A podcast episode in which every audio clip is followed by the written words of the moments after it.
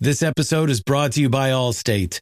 Allstate wants to remind fans that mayhem is everywhere, like at your pregame barbecue. While you prep your meats, that grease trap you forgot to empty is prepping to smoke your porch, garage, and the car inside. And without the right home and auto insurance coverage, the cost to repair this could eat up your savings. So bundle home and auto with Allstate to save and get protected from mayhem like this. Bundled savings vary and are not available in every state. Coverage is subject to policy terms and conditions. Night racing is back at Richmond Raceway. This spring, top NASCAR drivers like Ryan Blaney, Chase Elliott, Bubba Wallace, Ross Chastain, and Virginia's own Denny Hamlin will battle under the bright lights. And this historic track also offers a rocking infield experience with unparalleled access to your favorite drivers and one of the best tailgate scenes around. For a weekend of friends, family, and amazing short track action, head to Richmond Raceway, March 29th through 31st. Get tickets now at richmondraceway.com. This episode is brought to you by Skinny Pop Popcorn. Perfectly popped, endlessly delicious. Oh, so light and crunchy. Skinny Pop Original Popcorn is the snack you've been searching for. Made with just three simple ingredients popcorn kernels, sunflower oil, and salt. Snacking never felt or tasted so good. Perfectly popped, endlessly delicious. Give yourself permission to snack and pick up Skinny Pop Original Popcorn today.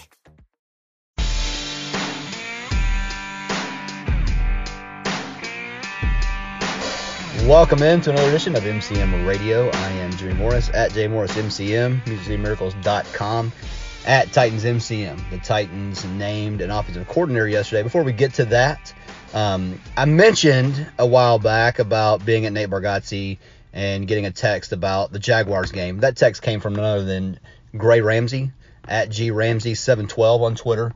Uh, been needing to give him a shout out for that. He was my informant, my hashtag source on that. So I always appreciate him uh, keeping me informed and, you know, just wanted to make sure that he got the credit that he deserved for that. Anyway, moving on. And I apologize for the audio today. I know my audio is not ever great, but I'm on a different set of AirPods, the older AirPods, uh, my other AirPods in my truck, which is in the shop, a whole big thing. But anyway, um, so if the audio is worse today, I do apologize for that.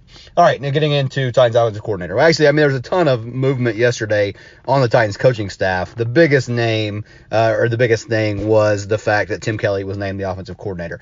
And listen, uh, like I was excited when Tim Kelly joined the staff. All right, because you know he had had success with the Texans. Um, he was a new voice. Todd Downing, we knew, wasn't very good. Uh, you know, I would have been excited if they hired Tim Kelly last year as the offensive coordinator. Okay. Now, he's been here for a year. The offense was terrible. Um, and not just like I get the personnel issues, and, and, you know, that did make it hard for anything. But like the play calling, play design, it was all bad. It was just all bad. So that's the reason to me because you had like Easton Freeze and Buck Reising yesterday. Like, oh my gosh, y'all wanted Tim Kelly so bad during the season. Now that they named him, you're all mad. Well, I mean, come on. Like, let's look at this logically.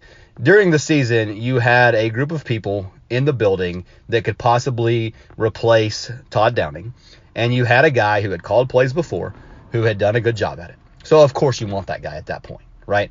Now that they are out of the season, you're making a brand new hire. You can choose from anyone in the world. You have the whole world at your fingertips. Now, not that's not exactly true, right? People have jobs, they're not going to leave. People don't want to come here for whatever reason.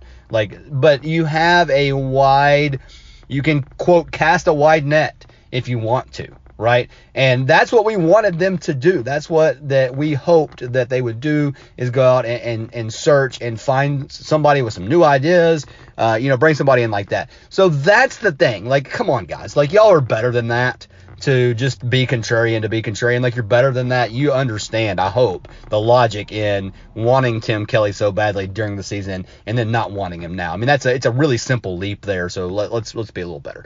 All right, moving on. Um, so uh, listen, they hired Kelly. Kelly, like I said, did did a good job in Houston. We'll see. We'll see what we'll see what it means.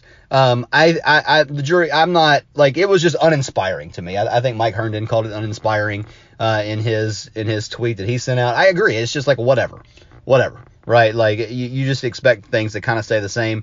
That's a problem, right? Now there were a lot of other um, moves that were announced yesterday. Lori London is joining. We already knew that. Uh, we had written an article about that at Music Miracles before um, about her, or Lori Locust, sorry, Lori, Lori Locust joining the staff. Um, and Vrabel said in the press conference yesterday that she will start working with outside linebackers. So good, good on that. Chris Harris um, is is the Titans passing game defensive coordinator or defensive passing game coordinator, I think is in cornerback cornerback coach is, is what his official title is. A guy that that is you know was highly sought after, got a bunch of interviews. Um, a guy that I think will work well with Shane Bowen, and a guy that will be on teams' radars to possibly be a defensive coordinator next year, and does get looks as a head coach. Uh, they have a guy in Chris Harris in house that can step in and fill that role.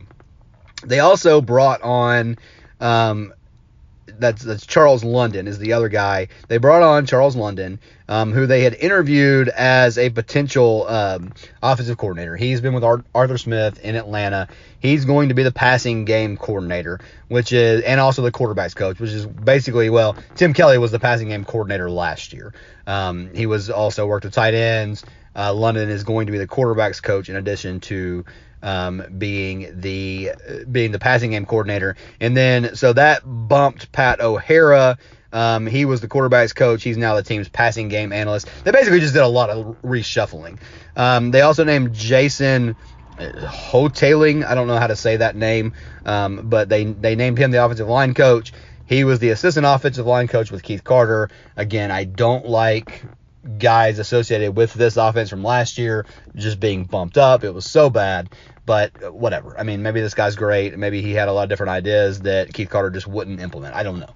But so that was all the, the shuffling done yesterday. They don't have a running backs coach. They moved Tony Dews from running backs to tight ends.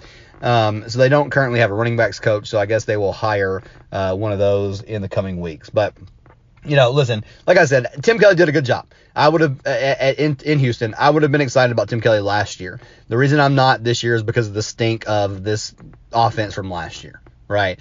So the, or this past season. So that that's that's where the concern from me comes is that like where if if Tim Kelly was so good, why was he not given more responsibility? Why was Vrabel not willing to move on from Downing, especially after the DUI?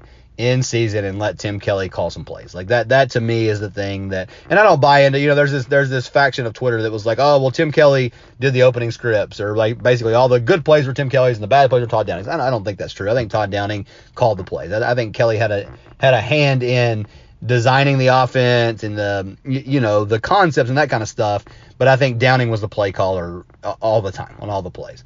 Um, but I don't know. So like I said, we'll see. It's it's just whatever, whatever, right? It's it's not as exciting as it would have as, as Matt Nagy or Eric Bieniemy would have been because you have a guy, you would have had a guy in either one of those guys coming in from a different organization, an organization that has been successful, guys that have worked under Andy Reid, who is a really good offensive coach. That would have been exciting. Tim Kelly, just not as exciting. But I don't think that means they can't be good next year. I do think it increases the chances that the offense, as far as the personnel, looks very similar. I think Ryan Tannehill's back. I think Derrick Henry's back. Um, I, I, think that that hire makes those things more likely to happen.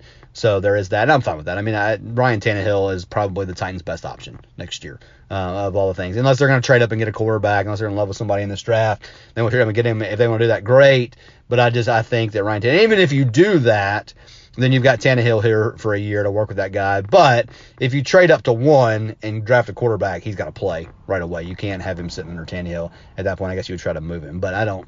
I, I really don't think that's going to happen. So anyway, so that's kind of the reaction right now. Like I said, it's just not it's not inspiring, but it's not the end of the world either. So we'll just kind of you know see what happens, right?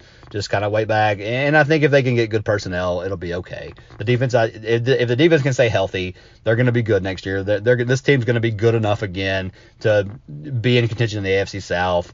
It just it doesn't this this doesn't like give you that excitement of like hey they're going to be right on the cusp of the Super Bowl or anything like that. So, but I mean I don't know I don't know that Matt Nagy or Eric, Eric Bieniemy would have done that either. So that's where we're at. All right, so that'll do it for today. Uh, MusicMiracles.com is your place to get all the news and updates. Um, as soon as these things happen, you'll see them there. So check that out. Again, follow me on Twitter at JMorrisMCM and the site at TitansMCM. Thanks so much for listening. Talk to you again later.